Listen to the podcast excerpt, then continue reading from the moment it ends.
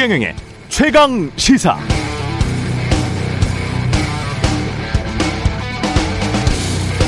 네, 대통령의 메시지 관리라는 차원에서 들여다봐도 기이합니다.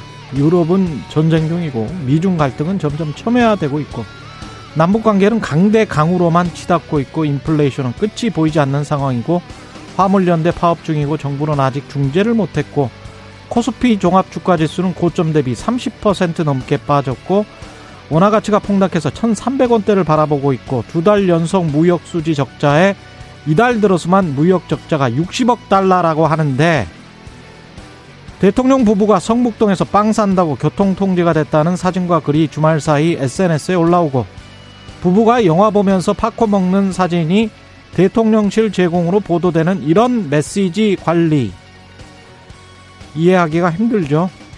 디플레이션 위기 국면에서 국민들에게 모두 많이 쓰고 소비하세요. 그게 경제에 도움되는 길입니다. 만약 그런 상황이었다면, 그래서 그런 메시지를 낸 것이라면 이해하겠습니다. 그런데 지금은 국내외 정치 경제가 미국의 블랙홀로 빠져드는 것 같은 그런 상황입니다. 이런 상황에서 대통령이 이래도 됩니까? 이렇게 메시지 관리하는 이유는 뭘까 궁금하죠. 뭔가 보통 사람은 생각하지 못하는 그런 깊은 속뜻이 있기를 바랍니다.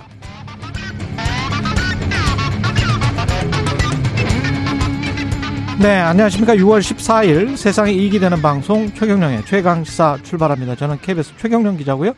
최경령의 최강시사 유튜브에 검색하시면 실시간 방송 보실 수 있습니다. 문자 자면은 짧은 문자 50원, 긴 문자 100원이 드는 샵9730 무료인 콩 어플 또는 유튜브에 의견 보내주시기 바랍니다. 오늘 인터뷰 강병원의 정치 백신 더불어민주당 강병원 의원 만나보고요. 잠시 숨고르기에 들어간 국민의힘 친윤계 의원 모임 민들레 공동 간사를 맡고 있죠. 국민의힘 이용호 의원 연결합니다.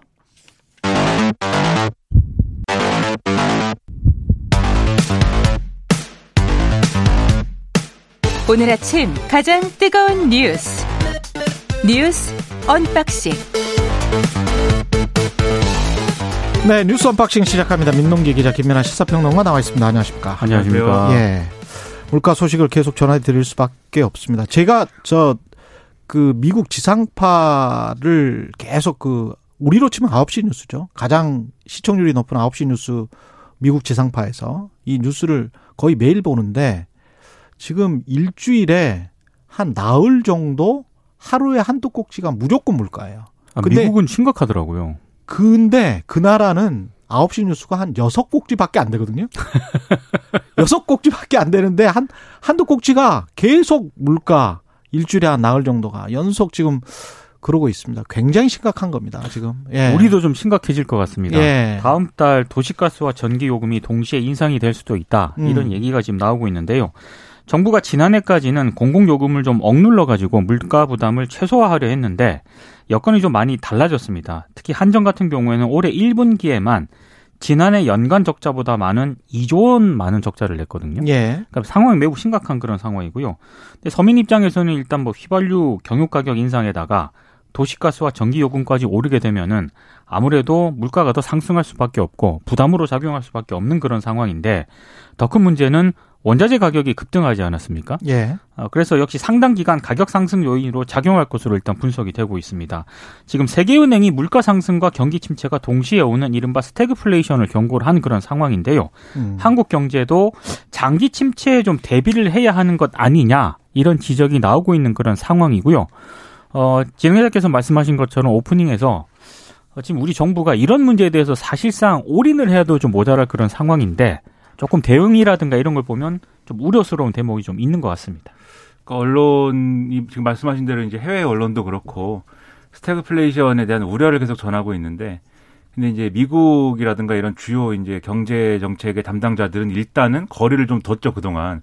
그 스태그플레이션은 아 그렇게 볼 수는 없다. 그리고 오지 않을 것이다라고 얘기하는 예를 들면 벤 버냉키 이제 전 연준 의장도 그렇고 이제 스태그플레이션이 오는 상황까지는 아닐 거다라고 얘기를 하고 있습니다만 근데 그 메시지의 어떤 어 정도가 그 전에는 뭐 아예 그럴 거 그럴 저 가능성 없습니다 이런 분위기였다면 점점 뭔가 이제 좀 메시지가 분명해지는 듯한 후퇴하는 듯한 그런 기류도 있거든요. 그만큼 이제 안 좋은 상황이 애초부터 안 좋을 걸로 예상을 했지만 더 안 좋은 상황이 가속화되고 있다는 거를 다들 이제 얘기를 하는 거죠. 그런 분위기여서 상당히 우려가 되는 상황인데 여기다가 이제 우리는 지금 말씀하셨듯이 이제 어이 어 지금 이제 전력 가격하고 그다음에 가스 비난 이런 것들도 지금 애초 이건 예상된 거긴 합니다만은 인상을 해야 되는 그런 상황이지 않습니까? 그렇죠. 특히 이제 여름이고 한데 음. 어 전력 그 이 전기료 인상이 되면은 여러모로 이제 우려가 있을 수밖에 없고 특히 이제 어 저소득층 같은 경우에는 이 여기에 대해서 상당한 타격을 받을 수밖에 없는 거잖아요. 그렇죠. 음. 폭염 피해나 이런 것들에 대해서 어, 상당한 우려가 되는 거여서 이 부분에 대해서는 일단 첫 번째로 이제 대책이 있어야 되겠고 그리고 전반적으로 사실 이 여름만 되면 에어컨 수요나 이런 것 때문에 항상 전기요금 관련된 논란이 막 불거졌잖아요. 이번에도 그렇죠. 또할 거거든요. 그렇습니다. 여기에 대한 대책이 또 있는지도 이제 걱정스럽고 전반적인 물가 관리도 물가 관리인 거고 이 거시경제 대응도 대응인 거지만 이런 부분에서 뭔가 디테일한 어떤 그런 대책이 있어야 또 국민들이 신뢰를 가질 수가 있는 것인데 지금 잘 준비를 해야 아, 실질적으로 그리고 대책이 지금부터 나와야 이 국면을 넘길 수 있는 것이기 때문에 좀 빨리 뭔가 얘기를 해줬으면 좋겠습니다. 그리고 미국 같은 경우와 한국의 경우는 완전히 다른 게 미국은 그나마 경제 성장률이 지금 그렇게 큰 나라가 경제 성장률이 굉장히 높거든요. 한국은 미국보다도 낮고 미국이 지금 중국보다도 더 성장한다는 지난해에도 그렇고 올해도 그렇고 그런 상황이에요. 그리고 임금도 임금이 높아져서 어떤 인플레이션이 일어나는 현상 어떻게 보면 수요 측면이 그 가속화되면서 인플레이션이 같이 일어나고 있기 때문에 우리처럼 공급 측면에서 굉장히 원유랄지 원재료 이런 가격 상승 그리고 전반적인 인플레이션으로 일어나는 이런 현상과는 좀 달라요. 그래서 임금이 조금씩 자리를 잡고 노동 인구가 복귀를 하고 그렇게 되면 미국은 그나마 조금 나아질 수 있습니다. 이 음. 공급 사이드만 잡으면. 근데 우리는 지금 수요가 굉장히 부족한 상황에서 공급 사이드의 문제 때문에 이렇게 돼 있는 것이고 그 공급 사이드의 문제는 우리가 해결하기 굉장히 힘든 상황으로 지금 흘러가고 있잖아요. 그러면은 뭔가 다른 다양한 대비책, 가령 무슨 뭐 원유랄지 수급 원유의 수급 대책이랄지 이런 것들이 막 나와 줘야 될 것 같거든요. 상식적으로 보자면 원 재료랄지 무슨 그렇죠. 뭐 이런 것들에 관해서 다 뭐 다각적으로 어떻게 다른 데서 어떻게 해보겠다. 어? 한 1년 정도는 어떻게 해보겠다. 비축률을 어떻게 하겠다. 뭐 이런 것들이 축축축 나와야 될 것 같거든요. 공급 쪽에 있어가지고. 원유도 문제지만 예. 국제 농산물 가격 있지 않습니까? 그렇죠. 이게 전체 물가 상승을 지금 사실상 주도를 하고 있는 상황이거든요. 그렇죠. 여기에 대해서도 좀 우리가 네. 면밀하게 좀 대책을 세워야 될 것 같은데 이 정부가 나온 내놓는 이런 뭐 여러 가지 방안들이나 이런 걸 보면 아직 이 부분에 대해서 구체적이지 않은 것 같거든요. 그러니까 좀 대책이 디테일하게 들어가야 될 그렇습니다. 필요가 있는데 지금 네. 최경 기자님 말씀하신 것처럼 이제 큰 어떤 틀에서 지금 이 상황에 대처할 수 있는 이 계획들도 쭉 나와야 되겠지만 또 우려가 되는 게 지금 말씀하신 게 요즘 언론 표현으로 뭐 임금발 인플레이션 이렇게 얘기를 음. 해서 이게 우려가 되는 건 이제 악순환이 들어가는 것이기 때문에 음. 어 그래서 이제 우려가 된다라는 건데 그래서 그런데 이제 임금발 인플레이션이라는 게 전제가 성립이 되려면 임금이 올라야 되는 거잖아요. 그렇죠. 이 지금의 어떤 이 상황 때문에. 음. 근데 임금이 오르는 이 계층은 사실 정해져 있거든요. 그렇습니다. 우리나라로 따지면 네. 대기업 노동자들의 임금은 오를 가능성이 있는 것인데. 그렇죠. 음. 근데 이게 그러면 결국은 양극화 문제까지 같이 봐야 돼요. 왜냐하면 그분들은 임금이 어쨌든 올라서 인플레이션에 대한 어떤 가계에서의 대응이나 이런 것들이 일부 될지 모르지만 또 양극화의 측면에서 보면은 임금이 오르지 않는 계층의 경우에는 이 물가 상승은 그대로 감당하면서 그렇습니다. 그것을 대응할 수 있는 수단은 없어지는 것이고 지금 말씀하신 말씀하신 이제 애그플레이션 음. 이 어, 이, 결국은 이제 식, 식, 식료품 이런 것에 대한 어떤 물가 인상의 어떤 피해도 고스란히 그렇죠. 받는 거고 음. 거기다가 전기요금, 가스요금 인상까지 더해지면은 음. 사실 이 임금이 오르지 않는 계층의 어떤 그 피해가 상당할 거거든요. 예. 근데 거기에 대한 대책도 있는가? 사실 이 음. 정부의 어떤 기본적인 철학이나 어, 이 정책에 대한 어떤 접근 방법을 보면은 이 부분은 좀 그래도 후순위에 놓인 것 같아서 음. 이것의 우선순위를 좀 올려야 되지 않는가 이런 생각이 듭니다. 서민 입장에서는 발등에 불이 떨어졌는데 음. 정부 대책이 구체적으로 나오는 게 없으니까 예. 답답한 거죠. 그러니까 저런 메시지 관리 팝콘 먹고 이럴 지금 상황은 분명히 아닙니다. 그렇죠. 예.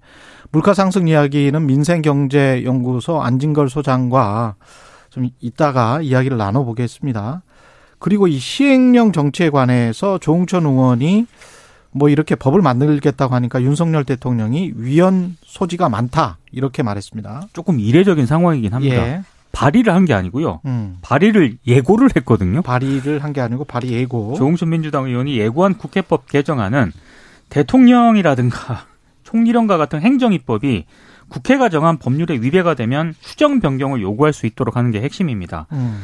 아, 그러니까 행정입법이 위임 범위를 벗어나서 자꾸 제정이 되다 보니까 이른바 모법이 무력화된다. 그래서 법치주의의 가장 큰 기초가 흔들린다. 이게 이제 조홍천 의원의 문제의식이거든요.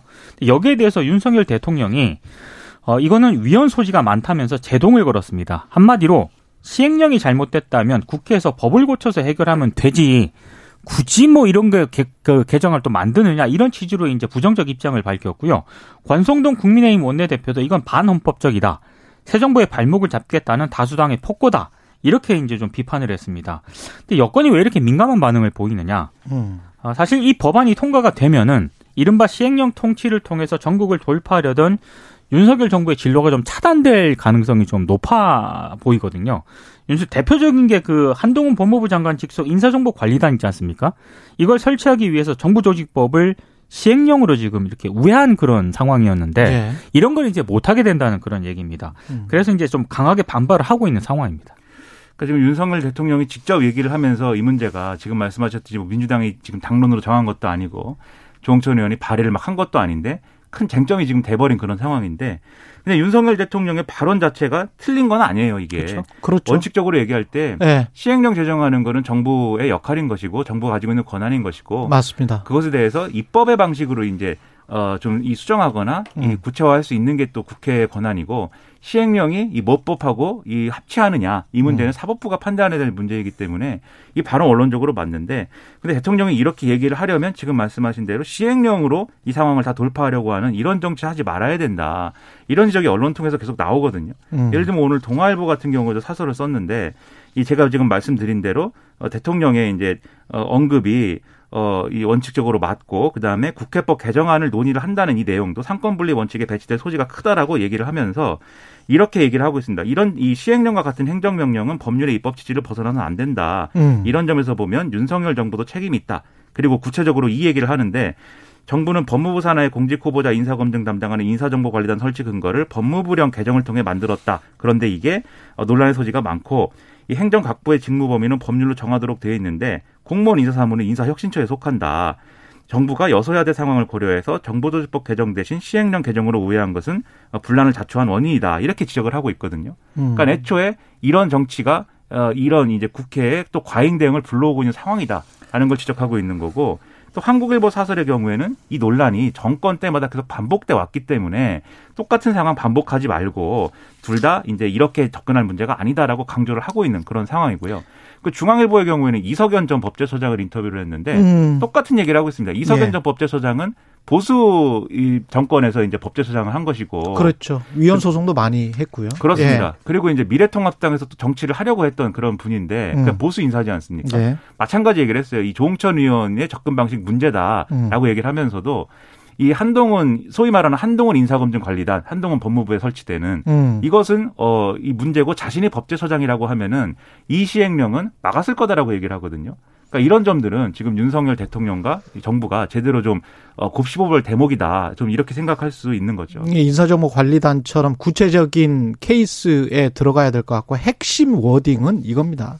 입법 취지를 벗어나는 시행령. 그렇습니다. 입법 취지를 벗어나는 시행령은 그건 문제가 있는 거죠. 그렇죠. 그러니까 법의 취지를 벗어나서 그렇죠. 법 밑에다가 그 법 다음에 우리가 다 배웠지 않습니까? 법 다음이 시행령이거든요. 하위라는 거죠. 근데 법 취지와 반대로 그 시행령을 만들어서 그래서 정부의 효율성을 높이겠다. 그러면 그런 식으로 하면 정부 마음대로 할 수 있는 거죠. 그러니까 전 조홍천 예. 의원의 문제 의식은 어느 정도 좀 타당성이 있다고 보는데 예. 중요한 것은 조홍천 의원이 일단 법안을 발의를 해야 되는 거 아니겠습니까? 그 발의된 법안을 보고 논쟁을 했으면 좋겠는데 예. 너무 빨리 논쟁이 붙었어요 지금. 예, 그러니까 구체적인 경우 그 케이스들을 하나하나씩 보면서 그렇죠. 이 법이 조홍천 의원이 새로 발의할 법이 문제가 있는지 없는지 네. 그거는 네. 이제 좀 더 따져봐야 되겠죠. 그렇습니다. 법안 내용을 보고. 그렇죠. 예. 네, 아무래도 윤석열 대통령이 먼저 이렇게 반응한 거는 앞서 음. 말씀하셨듯이 지금 여소야대 상황이고 해서 법안을 네. 바꿔야 되는 바꿔야 해결 가능한 문제들을 다 시행령으로 돌파하겠다. 이 자세인 것이고 지금 인사정보관리단 얘기도 했습니다마는 규제 완화라든가 그렇죠. 뭐 규제 개혁 뭐 이런 것들도 음. 다 시행령 개정을 통해서 우리가 할 수 있는 건 하자라는 분위기거든요. 근데 이게 어떤 면에서 맞는 얘기지만 시행령 개정으로 할 수 있는 건 해야 되겠지만 지금 말씀하신 것처럼 모법의 취지를 막 우회하거나 어, 저, 더, 더 이제 모법의 취지를 거스르거나 음. 이런 것까지 가면은 안 되는 거고 그거는 분쟁을 불러일으키는 것이기 때문에 그렇죠. 특히 대통령도 그렇고 주변 참모들 다 법 전문가들이지 않습니까? 법률, 이 문제를 그렇죠. 그렇죠. 이 문제를 정말 엄중하게 다루지 않으면은 음. 상당히 큰 논란이 불거질 수밖에 없다. 이게 박근혜 정권에서는 결국 이 배신의 정치까지 간 거잖아요. 당시에 그 유승민법이었어요, 사실. 그렇죠. 예. 유승민 원내대표가 법이 사실은 유승민법이었고. 그렇죠. 거의 예. 비슷합니다. 예. 당시 유승민 원내대표가 이제 공무원 이 연금 개혁 뭐 이런 것들을 음. 추진하면서 당시에 이제 그 야당이 요구했던 이 부분을 이제 수용을 해서 음. 입법을 추진했던 건데 그때 박근혜 대통령이 거부권 행사했죠. 그렇죠. 거부권 행사에 더해 가지고 배신의 정치 낙인 찍고 그러면서 유승민 원내대표 사퇴하고 이러면서 이제 정권의 위기가 오기 시작한 거지 않습니까? 예. 그러니까 그런 것들도 반면교사 해야 되는 거죠. 시행령 정치 한국일보의 지적대로 박근혜 문재인 윤석열 정부도 만약에 계속 그렇게 한다면 계속 역대 정부 보수건 진보건 지금 계속 하려고 하는 건데 지금 저 김민하 평론가가 지적했던 그 또 중요한 워딩이 있습니다. 법 전문가들이 모여 있거든요. 지금 그렇죠. 정부에. 그렇습니다. 근데 이게 잘못되면 법률 기술자들이 되는 겁니다. 그리고 이게 시행령 정치를 했었을 때 상황을 들여다보면 지난 10년간 꼭 그 대형 로펌 제가 특정한 이름은 말하지 않겠습니다만 한국 최대 대형 로펌이 어 시행령과 관련한 그리고 정부 입법과 관련한 정부의 효율성 하고자 하는 거를 법적으로 갖다 끼워 맞추는 것들 그 최고의 법률 기술자들이 모여 있는 집단에서 이거를 도움을 주고 뭔가 혜택을 받고 이런 의심을 굉장히 많이 받아왔거든요. 거기다가 검찰 출신들이 굉장히 많이 모여 있기 때문에 그런 쪽으로 가버리면 정부 효율성만을 너무 추구하면서 실제로는 법 취지에 다 위배되는 것들 해버리면 그러면 곤란합니다. 그거는 민주주의 아닙니다. 사실 저는 조홍천 네. 의원이 이 부분에 있어서 음. 문제의식을 가지는 것도 음. 조홍천 의원도 검사 출신이지 않습니까? 그렇죠. 전 그런 측면도 있다고 봅니다. 예. 네. 검찰이 지금 산업부 블랙리스트 의혹 백, 백운규 전 장관 구속영장 신청을 했고요. 청구를 했는데요. 예. 영장 발부 여부에 따라서 이 검찰 수사가 문재인 정부 청와대를 향할 수도 있습니다. 예. 일단 어, 백전 장관이 13개 산업부 산하기관에 사직서를 요구하는 한편 음. 어, 산 산하기관의 후임자 임명을 부당 지원하고요. 또 다른 산하기관의 경우에는 내부 인사를 취소하도록 지시했다는 게 검찰의 판단입니다. 아, 백전 장관의 구속 전 피의자 신문은 15일 오전에 이제 서울 동부지법에서 열리게 되는데요. 만약에 구속영장이 발부가 되면 어, 검찰 수사가 문재인 정부 청와대 인사수석실 등으로 확대될 가능성도 있습니다. 그런데 변수가 3년이나 지금 이 사건이 지났거든요. 예. 그래서 검찰이 대선 직후 꺼내든 것이기 때문에 법원이 구속 수사 필요성을 인정하지 않을 가능성도 있습니다. 이건 좀 봐야 될 것 같고요. 음. 어, 백운규 전 장관에 대한 검찰의 구속영장 청구는 이번이 두 번째입니다. 아, 지난해 2월 대전지검에서 월성 원전 경제성 평가 조작을 지시했다면서 백 전 장관의 구속영장을 청구했는데 당시에는 이제 기각을 했었거든요. 당시 대전지검장이 이두봉 현 인천지검장입니다. 이른바 윤석열 라인으로 분류되는 그런 인물이고요. 백 전 장관이 이 사건으로 불구속 기소돼서 현재 1심 재판을 받고 있는데 이번에 이제 또다시 영장을 청구한 것은 일종의 별건 구속 시도라는 평가가 나오고 있습니다. 그러니까 이제 이 문제를 가지고 민주당은 이제 벌써 이제 이게 일종의 보복 수사가 시작된 것이다 이렇게 규정을 하고 있고 그다음에 이게 이제 어 배공부 장관 내일 이제 오전 10시 반에 이 영장 실질 심사를 진행하는데 구속이 되면은 아무래도 윗선 수사까지 갈 더 윗선 수사까지 갈 것이다라고 보는 음. 시각이 좀 강한 것 같아요. 그렇죠. 그래서 당시 문재인 청와대 수사가 불가피할 것이고, 근데 이제 구속영장이 기각이 되면은 아무래도 수사의 흐름상 백운규 전 장관까지만 기소하는 걸로 마무리되지 않겠느냐라는 뭐 견해도 있고 한데, 예. 근데 거기까지는 뭐 제가 뭐 정확히는 어떻게 될지는 예측할 수 없겠습니다만, 그 조건을 보면은 계속 이 관련 수사가 이어질 수 있는 그런 조건이 있어요. 뭐냐면 지금 어 문재인 정권에서 진행된 뭐 다른 얘기들에 대해서도 어, 블랙리스트 의혹 이런 것들을 자, 당시에 과거의 자유한국당이 계속 검찰에 고발을 한 바가 있거든요. 그렇죠. 음. 통일부, 교육부, 과학기술정보통신부 등등 이 산하기관장들에 대한 이 문제 이런 예. 것들을 고발을 했고 그 다음에 어, 조국 전 법무부 장관, 임종석 전 청와대 비서실장, 조현옥 전 청와대 인사수석 등등이 계속 이런 비슷한 혐의들로 고발이 된 상태입니다. 지금 이게 김은경 환경부 장관 같은 경우는 비슷합니다. 확정 판결을 그렇죠. 받았었던 거잖아요. 네, 그렇죠. 직권남용으로. 그렇죠. 예, 비슷한 사건. 그래서 여기다가 예. 지금 이제 민동희 기자님 말씀하신 대로 상당히 고발이 된 지 오래된 상황 사안인데 음. 정권이 바뀔 때쯤 돼서 이제 수사가 진행이 된 것이고 음. 그리고 특히 대선 기간 동안에 윤석열 대통령이 또 적폐 수사 해야죠 해야죠 해가지고 음. 이게 이게 일종의 보복 수사하는 거냐 이런 논란까지 이제 같이 다 이렇게 번져 있는 상황이잖아요. 그렇죠. 그렇게 되면 당연히 수사를 하게 되면은 여러 가지 의심들이 생길 수밖에 없습니다. 근데 이 의심이 있기 때문에 수사를 하지 말라고 할 수는 없는 것이고 아, 그건 안 되는 거고 예. 철저히 수사를 하되 근데 이 사안의 좀 본질적인 어떤 부분도 같이 봤으면 좋겠어요. 결국 정권이 바뀌면 뭔가 관행적으로 이 낙하산 인사를 해가지고 원래 있던 사람들 밀어내고 새 정권의 어떤 코드에 맞는 사람들 낙하산으로 뿌리고 이런 것들이 과거에는 그냥 용인이 됐던 측면들이 있는 거잖아요. 근데 음. 이제부터는 이것은 범죄라는 거 아닙니까? 이것은 그렇죠. 그 명확한 네. 범죄라는 거는 그래서 아니 법원 판결이 이미 났으니까 그렇죠. 그렇죠. 환경부 전, 전 환경부 장관에 대해서 그렇습니다. 네. 그래서 이 문제에 대해서는 우리 사회가 이게 뭐 정파 간에 무슨 뭐 보복이냐 뭐 이런 논란 불가피한 부분들도 있지만 우리 음. 사회가 앞으로 이런 거는 이제 안 하는 거다 정치 권력이 음. 그런 것들을 명확히 하는 기회를 또 삼으면서 앞으로 이제 어, 더 좋은 어떤 인사 원칙을 가져갈 수 있는 해법을 찾는 걸로 음. 그런 기회로 삼아야 되겠는데 이게 수사하는 쪽이나 반응하는 쪽이나 보복 수사냐 이거 뭐 이 그런 이 프레임으로만 가면 네. 그리고 그런 프레임을 조장하는 쪽으로 가면 네. 제가 볼 때는 비생산적인 얘기들만 계속 하게 될 가능성이 커집니다. 그렇죠. 정치의 영역에서 해결을 해야 되거든요. 그렇죠. 검찰의 영역이 아니라.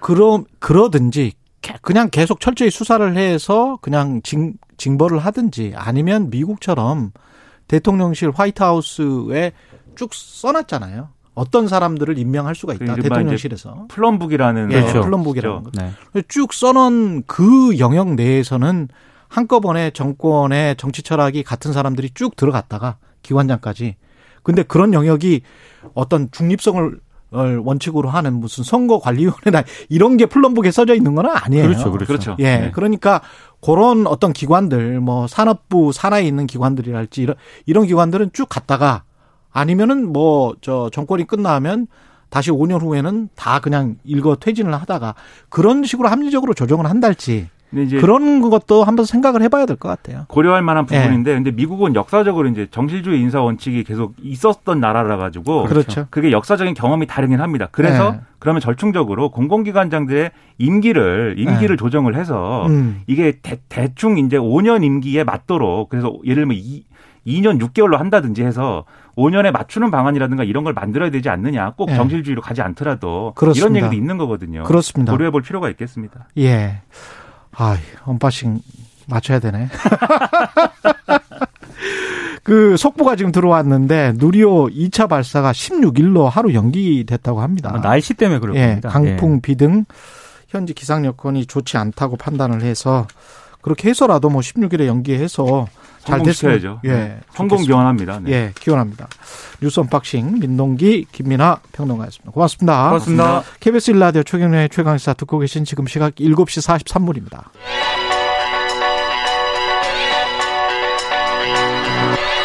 최강 시사 이상민의 눈. 네, 이상민의 눈 나라 살림 연구소 이상민 수석 연구위원 나오셨습니다. 안녕하십니까? 예, 안녕하세요. 오늘은 규제 이야기군요. 예, 맞습니다. 예. 그 최근에 추경호 부총리께서 뭐 규제 혁파에 대해서 굉장히 자주 얘기를 하세요. 근데 이게 사실 생각해 보면은 이번 정부만 규제 개혁을 얘기한 것이 아니라 모든 정부가 규제를 개혁하겠다고 그랬잖아요. 문재인 바로 전에 문재인 정부도 무슨 샌드박스 그렇죠. 예, 뭐 규제 샌드박스 해서 네. 뭐 모든 뭐 규제를 다 없애고 이거 뭐 네거티브 규제로 뭐 만들겠다 뭐 그랬고요. 예. 뭐 규제에 대해서는 뭐 가장 스스로 뭐 친기업의 화신이라고 평가받 기를 바라는 이명박, 이명박 정부가 정부. 규제 개혁 얘기를 굉장히 많이 했고요. 뭐 전봇대를 뽑는 뽑는다. 그때 그 이명박 대통령 당선인 시절이지 않았습니까? 예, 그랬었던 것 같아요. 데이블 산단의 전봇대를 이렇게 지나다가 보고 예, 예. 아직도 이렇게 전봇대냐. 맞습니다. 전봇대 다 뽑자. 네, 그래서 뭐 대한민국에 존재하는 모든 규제를 네. 전봇대를 뽑는다라는 식으로 말을 했는데요. 거기 전봇대만 뽑았어요. 그렇죠. 그 현대경제연구 연구원의 예. 연구 결과를 따르면은 예. 이명박 정부 시절에 그 뽑혀진 규제는 한 180건 정도 되고 180건. 예, 새로 만들어진 규제는 한 1,700건 정도 된다고 하더라고요. 1,700건. 예. 그러니까 10배를 규제를 더했네요. 맞습니다. 이명박 정부 때도 예, 규제가 이렇게 안 없어진다라는 사실을 말하고 싶고 요. 그 다음 박근혜 정부도 모든 규제를 물에 빠뜨려 놓고 살아남는 규제만 살리겠다라는 말을 해서 굉장히 좀 문제가 됐었잖아요. 예. 그 말을 한 시점이 세월호 참사 직후에 그런 말을 해서 아, 이슈가 됐었는데 예. 근데 그럼에도 불구하고 박근혜 정부도 그렇고 문재인 정부도 그렇고 뭐 규제를 그렇게 개혁했다라는 평은 받지 못하고 있죠. 그렇죠. 왜왜 이럴까? 까요? 이게 규제가 무엇인지 좀 근본을 생각을 해봐야 돼요. 예. 그러니까 우리가 언뜻 생각해 보면은 규제는 무조건 나쁜 거고 없어져야 음. 되는 거다라는 생각이 들고 언론이 그, 특히 계속 규제는 나쁜 것처럼 이야기를 하니까 그렇죠. 근데 그에 반면에 뭐 보호 보호는 필요하지만 규제는 불필요하다 뭐 이런 생각을 가질 수가 있어요. 네. 근데 자 생각해 보면은 규제랑 보호는 똑같은 말이거든요. 네. 그러니까 이게 무슨 말이냐면은 뭐 강아지를 가지고 산책을 한다. 네. 이게 목줄을 해야 되잖아요. 그렇죠. 그러니까 이게 규제죠. 아니면 규제죠. 그렇죠. 네. 조금 더 큰 강아지, 네. 큰 개를 네. 가지고 산책을 하면은 목줄뿐만 아니라 입마개까지 해야 됩니다. 음. 이건 그 개 주인 입장에서는 규제지만 주변 시민들에게는 시민들을 보호하는 거잖아요. 그렇죠. 마찬가지로 뭐 건물을 하나 진다. 굉장히 많은 규제가 필요해요. 뭐 소방 음. 규제도 필요하고 뭐 제가 뭐 음식, 물 제조업체를 차린다. 굉장히 많은 식품 위생 관련된 규제가 필요한데 어. 하는 사람 입장에서는 규제지만 음. 주변 음식물을 먹는 사람들을 보호하기 위한 거고 음. 그리고 그 건물에 사는 사람들을 위해서 뭐 소방이나 난연제를 써야 되는 보호를 위해서 그런 규제가 필요한 겁니다. 그 공원에서 생각을 해보니까 가령 뭐 우리 술 먹게 하나요? 공원에서 술 먹어도 되나요? 뭐 술을 술을 뭐 팔거나 이런 거는 분명히 이제 최소한 규제를 미성년자에게는 수술을 팔지 못하게끔 규제를 하는 규제를 하는 거죠. 이것은 바로 거꾸로 생각해 보면 미성년자를 보호하는 거죠. 근데 다른 나라들은 공원에서 술도 못 마시게 하거든요. 더 보호를 네. 많이 하고 더 규제를 많이 한다라는 뭐 얘기죠. 저기 100달러 정도 벌금이 아주 센 뭐 그런 미국은 뭐. 그렇다고 하는데요. 예, 예. 근데 한국 같은 경우에 그냥 가지고 와서 뭐 치맥 먹는 경우는 그냥 괜찮고. 그렇죠. 근데 거기에서 무슨 상인들이 막 이렇게 돌아다니면서 뭔가를 팔게 되면 그거는 또 규제를 맞습니다. 하는 것이고. 예. 예.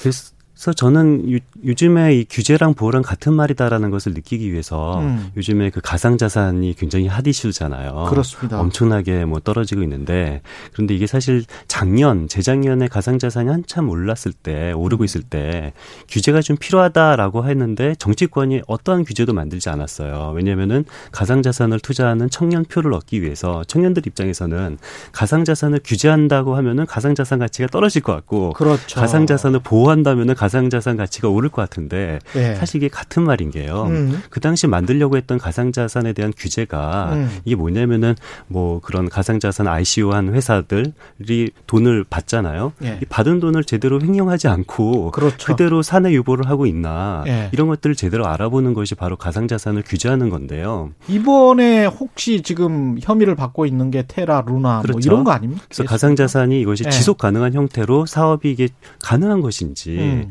이런 것을 바라 보는 것이 바로 가상자산을 규제하는 건데 음. 이런 가상자산 규제가 사실상 가상자산 투자자를 보호하는 것과 똑같은 말인 보호죠. 겁니다. 예. 그렇기 때문에 아, 이제는 좀 가상자산이 이렇게 좀 떨어졌을 때 음. 우리는 음. 규제와 보호가 같은 정확히 같은 말이다라는 사실을 알고 음. 우리가 규제를 해야 되는데 문제는 그렇다면 모든 규제가 좋은 것인가 당연히 아니고요. 그렇죠. 규제는 그 당시에 만들어졌을 때는 분명히 보호하고자 하는 법적 실익이 있었어요. 예. 그렇지만 요즘에 얼마나 세상이 세상이 빨리 변합니까? 음. 그렇기 때문에 이 규제 세상이 변하는 것만큼 규제 방식도 변해야 되는 거죠. 규제 방식이 만약에 변하지 않으면은 음. 굉장히 비효율적인 규제가 계속 있을 수밖에 없는 거고요. 그렇죠. 그렇기 때문에 우리는 규제를 가만히 놔둬도 안 되고 어. 규제는 반드시 개혁을 해야 되는 거고요. 예. 더 구체적으로 말해서 규제는 전환의 대상입니다. 전환. 지금 현재 하고 있는 규제 방식을 음. 조금 더 변화된 세상에 맞춰서 더 효율적인 규제로 전환한다라는 음. 그런 식으로 생각을 해야 되는데 예를 들어서 시대에 맞지 않는 규제가 분명히 있다. 그렇죠. 뭐 예. 예를 들어서 뭐 시주를 산책하는데 예. 이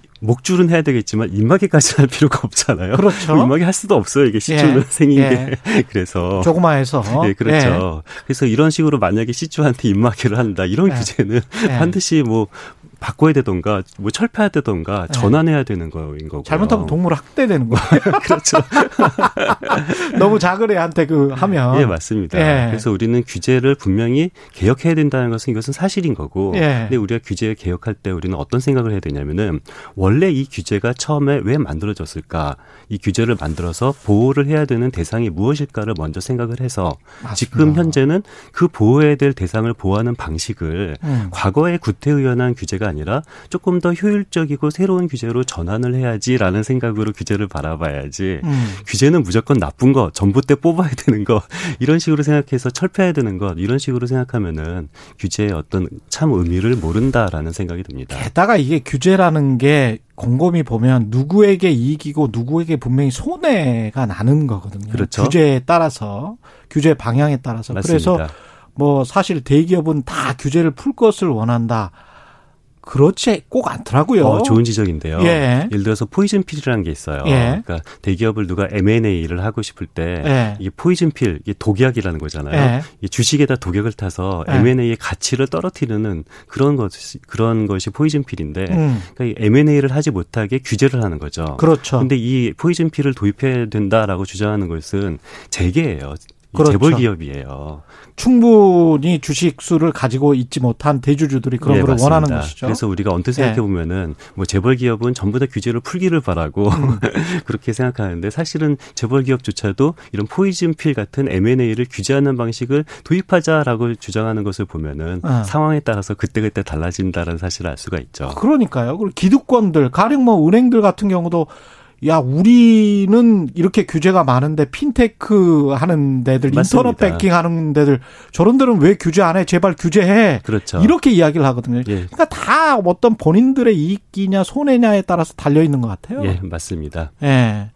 그러니까 누구의 이익이고 누구의 손해인지를 언론이 사실은 명확하게 좀 제시를 해줘야 되는데. 맞습니다. 그리고 왜 규제를 하고 있고 이 철 규제를 없애면은 예. 이 규제를 통해서 보호해야 되는 그 법익이 음. 어떤 식으로 나빠지는지까지도 같이 공평하게 언론이 보도를 하는 것이 옳겠죠. 그러니까 너무 정치적으로 규제라는 그 단어 하나도 너무 정치적으로 규제만 없애면 모든 것이 좋은 것처럼. 맞습니다. 그 사실 제가 어디 이카노미스트 잡지에서 봤는데 캘리포니아에서 집 짓는 게 쿠바에서 집 짓는 것보다 더 어렵다고 캘리포니아에 사는 사람들이 불평을 한대요. 예, 그렇겠죠. 그 정도로 규제가 심하다는 거예요. 예, 예. 공산주의 국가보다 더 집 짓는 게 힘들다. 예. 이 나라에서는 그 나라가 미국이잖아요. 예, 그렇죠. 규제의 천국 이라는 그렇죠. 뭐 난연제를 써야 된다라는 규제 반드시 예. 필요하죠. 예. 우리 건물 짓는 사람 입장에서는 난연제를 음. 안 쓰면 훨씬 더 가격이 싸겠죠. 그렇죠. 그렇지만 그 건물에서 살고 있는 사람들을 위해서는 뭐 어떤 그렇습니다. 난연제 규제도 있어야 되는 거고 뭐 철근이 뭐 몇 미리보다 더 두꺼워야 된다라는 그렇죠. 그런 규제도 필요하고 예. 그런 규제 없으면은 뭐 건물이 무너질 수밖에 없는 거죠. 하, 그렇습니다. 사람 생명, 이익 뭐 뭐 공익 이런 걸 전반적으로 생각하는 그런 규제 혁신 방안이 나왔으면 좋겠습니다. 예, 규제 그 혁신보다는 규제 전환이라는 규제 말을 전환 좋아합니다. 예, 나라살림연구소 이상민 수석 연구위원이었습니다. 예, 감사합니다. 고맙습니다. KBS 일라디오 최경련의 최강사 1부는 여기까지고요. 잠시 2부 강병원의 정치 백신 김호기 교수의 사회학 카페 준비되어 있습니다.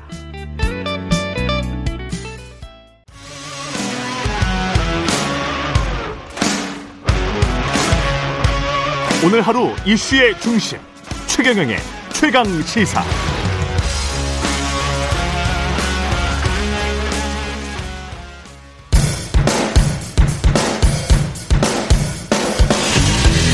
강병원의 정치 백신. 네, 정치에도 백신이 필요합니다. 나쁜 정치, 막말 정치, 공학 정치 고반은 강병원의 정치 백신. 더불어민주당 강병원 의원 나오셨습니다. 안녕하십니까? 안녕하세요. 강병원입니다. 예, 오늘이 고정 코너로는 마지막 시간이네요. 그러게 예, 말입니다. 예, 마지막 시간이고 현안이 있을 때 가끔 나와 주시기 바랍니다. 예, 예, 그러겠습니다. 예. 그동안 수고 하셨고요. 예, 고맙습니다. 아니, 제가 감사드립니다. 예, 예, 예. 지금 이제 민주당 이야기, 민주당은 요새 거의, 어, 민주당 입장에서 봤을 때는 나쁜 소식밖에 없습니다. 예, 거의 뭐 좋은 소식은 없는 것 같은데.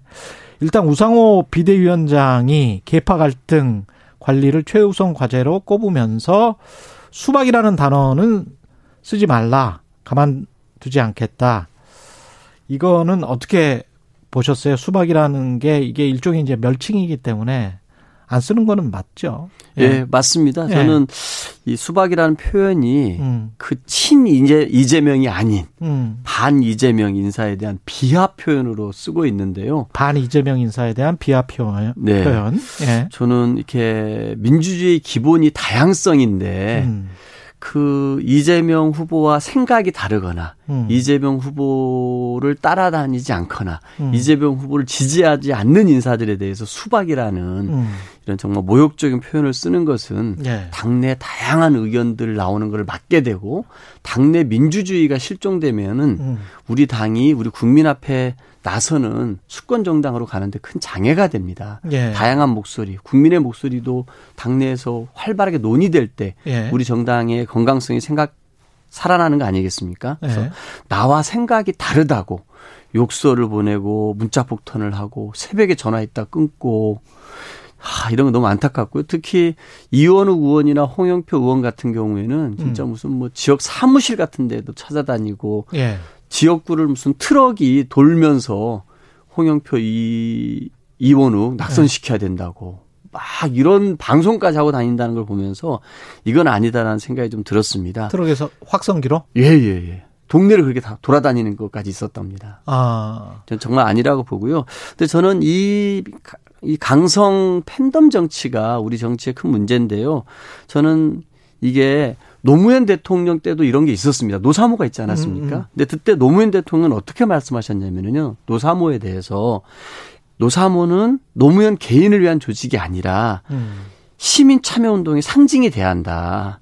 이제 여러분께서는 노무현을 버리고 역사 속으로 들어가십시오라고 이 노사모 전국 대표자들을 청와대로 초청해서 이런 말씀하신 적이 있습니다. 음. 그런데 우리 역사를 이렇게 보면 문재인 대통령께서는 이런 문제들에서 양념이라고 표현하신 적이 한 번 있었고요. 양념. 네. 예. 그다음에 대신 퇴임하시기 직전에 음. 손석희 대담에서는 이 부분에 대해서 수정을 좀 하셨습니다. 예. 이재명 의원 같은 경우도 얼마 전에는 세계사적인 의미가 있다라고 추켜 세운 적이 있었는데요. 음. 최근에는 그렇게 말씀하셨습니다. 이제 자라기 경쟁으로 음. 국민의 사, 더 나은 나은 삶을 만드는 포지티브 정치에 집중할 때다라고 했었는데 예. 저는 이런 팬덤 정치의 폐해에 대해서 좀 비판을 하고 음. 이걸 좀 극복하기 위해서는 수혜자들이 나서서 음. 이런 욕설 문자 당내 민주주의를 막는 테러 행위들을 자제시키고 못하게 해야 된다고 생각하고요. 당 지도부도 나서야 되는데 그런 의미에서 우상호 비대위원장이 적절하게 음. 했다고 생각하고요. 자주 해서 이런 당내 팬덤들의 문화를 좀 저는 사라지게 하게끔 노력해야 한다고 생각합니다. 민주당 내에 이재명 대 반 이재명 구도는 지금 명확합니까? 국회의원들 사이에? 뭐 그렇다고 봐야죠. 실질적으로 있는 음. 거니까요. 예. 왜냐하면은 이런 대선과 지선의 패배를 보면서 음. 여러 패배의 원인이 있겠, 있지 않겠습니까? 예. 뭐 문재인 정부의 실정도 책임이다. 음. 그리고 당이 잘못한 것도 있다. 그리고 이제 후보의 책임도 있는 거 아니냐. 라고 하시는 분들도 있습니다. 저는 예. 그런 의미에서 어 이런 평가들을 하면서 그 이재명 후보의 좀 책임에 좀 더 방점을 찍는 그룹이 있고 음. 뭐 문재인 정부 실정에 또 방점을 찍는 그룹도 있고 하기 때문에 실제로 이제 그 이재명 후보가 당 대표에 나서는 것에 대해서 음. 좀 적절하지 않다. 좀 더좀 좀 이런 패배에 대한 평가를 정말 어, 좀 시간을 갖고 하고 예. 좀 자숙하면서 다시 국민이 부를 때까지 음. 기다리는 게 필요하지 않느냐 이런 의견들이 갈려 있는 게 사실입니다. 근데 이게 누구의 책임이 더 크냐 이 논쟁도 있겠지만 외부에서 보기는 대선과 지선을 지고 그 이후에 벌어지는 이 논의가 그 공천을 가지고 있는 당 대표 전당대회 이것과 아 연관이 돼 있기 때문에 총선을 앞두고 국회의원들의 합종연행, 밥그릇 싸움 이렇게 이제 비춰질 우려에 관해서는 분명히 걱정을 다 하실 거란 말이죠. 어, 저는 공천을 가지고서 불안해서 한다고 생각하지는 않습니다. 왜냐하면 예. 저희 당 같은 경우는 이 음. 공천 시, 공천을 시스템으로 만들어 놨지 않습니까? 예. 전 시스템 공천이 되어 있기 때문에 예. 어느 분이 당 대표가 된다 할지라도 음. 이 공천 과정을 다 시스템을 무너뜨리면서 음. 자기 개파만 공천하고 다른 쪽은 학살하는 과거에 음. 뭐 새누리당에서 그런 일이 한번 있었지 않습니까? 예. 친박계가 를다 뭐 예. 나서고 이런 경우가 있었는데요. 예. 그런 건 저희 당에서는 있지는 않다고 생각하고 음. 과연 이번 전당대회에서 어떤 혁신안을 들고 음. 어떤 새로운 리더가 등장해서 우리 당을 이끌 때 국민의 신뢰를 다시 회복하고 그럼으로써 24년 총선에서 우리 당에게 의미 있는 승리, 성적을 거둘 수 있느냐 이런 문제지 음. 누가 되면은 나 공천에서 탈락하니까 뭐 개파 간에 싸우자 이런 문제는 전혀 아니라고 생각합니다. 오히려 지금 우리 당이 국민들의 요구받고 있는 것은 네. 민주당 이제 좀 정말 제대로 좀 혁신해서 음. 새로운 면모를 보여라. 그럼 과연 어떤 당 대표를 세우는 게 너희들에게 중요하겠느냐? 예. 이게 지금 국민들에게 요구받고 있는 숙제라고 생각합니다. 그렇죠. 어떤 혁신을 위해서 그런데 이제 그 과정과 관련해서도 다 지금 의견이 다른 것 같고 이현우 의원 같은 경우는 처음에 해체해라라고 하면서 김남국 의원과 설전을 벌였고 정청래 의원도 오늘 참전을 했군요. 그러니까 천하매를 오히려 더 확대해야 된다. 우리는 더 개혁해 하지 못해서 졌지 덜 개혁해서 진 게 아니다라고 이제 선거패인을 그렇게 분석을 해놨어요. 예. 예. 지금처럼의 해체를 주장하시는 분도 있고 음. 뭐 그럴 것까지 없다. 왈가왈부할 일이 아니다. 이렇게까지 말씀하시는 분들이 있는데요. 철험회가 이렇게 국민적인 관심 대상으로 떠오르고 당내에서도 논의되고 있다라는 것은 지난 2년간의 철험회 활동에 대한 음. 정치적인 책임을 많은 사람들이 묻고 있는 거 아닌가 싶습니다. 음. 그러니까 철험회가 검수완박을 주도를 하지 않았습니까? 예. 또 철험회에 소속되어 있는 회, 회원들께서 이 한동훈 인사청문회 때 보여줬던 모습은 굉장히 국민들이 실망스럽게 했습니다. 또 그 중에 한 분은 이 검수완박을 실현하기 위해서 위장 꼼수 탈당을 했단 말이죠. 예. 이런 철험의 활동과 그 회원들의 활동에 대해서 정치적인 책임을 묻는 묻고, 거 묻고 있는 거 아니냐. 그럼 음. 저는 철험의 회원들도 스스로 뭐 개파다 아니다 이런 얘기에 할 것이 아니라 스스로 정말 지난 2년간의 철험회가 했던 정치적 활동에 대해서 한번 평가를 해보고 음. 이런 국민적인 이런 실망스러운 평가 지점에 대해서 스스로 말을 할 수 있어야 된다라고 생각이 됩니다. 저는 오히려 이 정치적 책임을 다하라는 뜻에서 음. 그런 해체론도 나오고 있는 것이 아니냐 이런 생각이 음. 듭니다. 그 룰과 관련해서는 어떻게 생각하세요? 대의원, 권리당원, 일반 국민 여론조사, 일반 당원 여론조사 아주 복잡합니다. 근데 대의원이 45, 권리당원이 40, 일반 국민 여론조사가 10, 일반 당원 여론조사가 5%. 아, 이걸 계산하기 힘듭니다. 예, 이렇게 왜 이렇게 만들어 놨는지 제 저는 잘 상식적으로는 외부에서는 잘 이해를 못 하겠더라고요. 이게 왜 어떤 왜 어떤 역사 때문에 이렇게 된 거죠?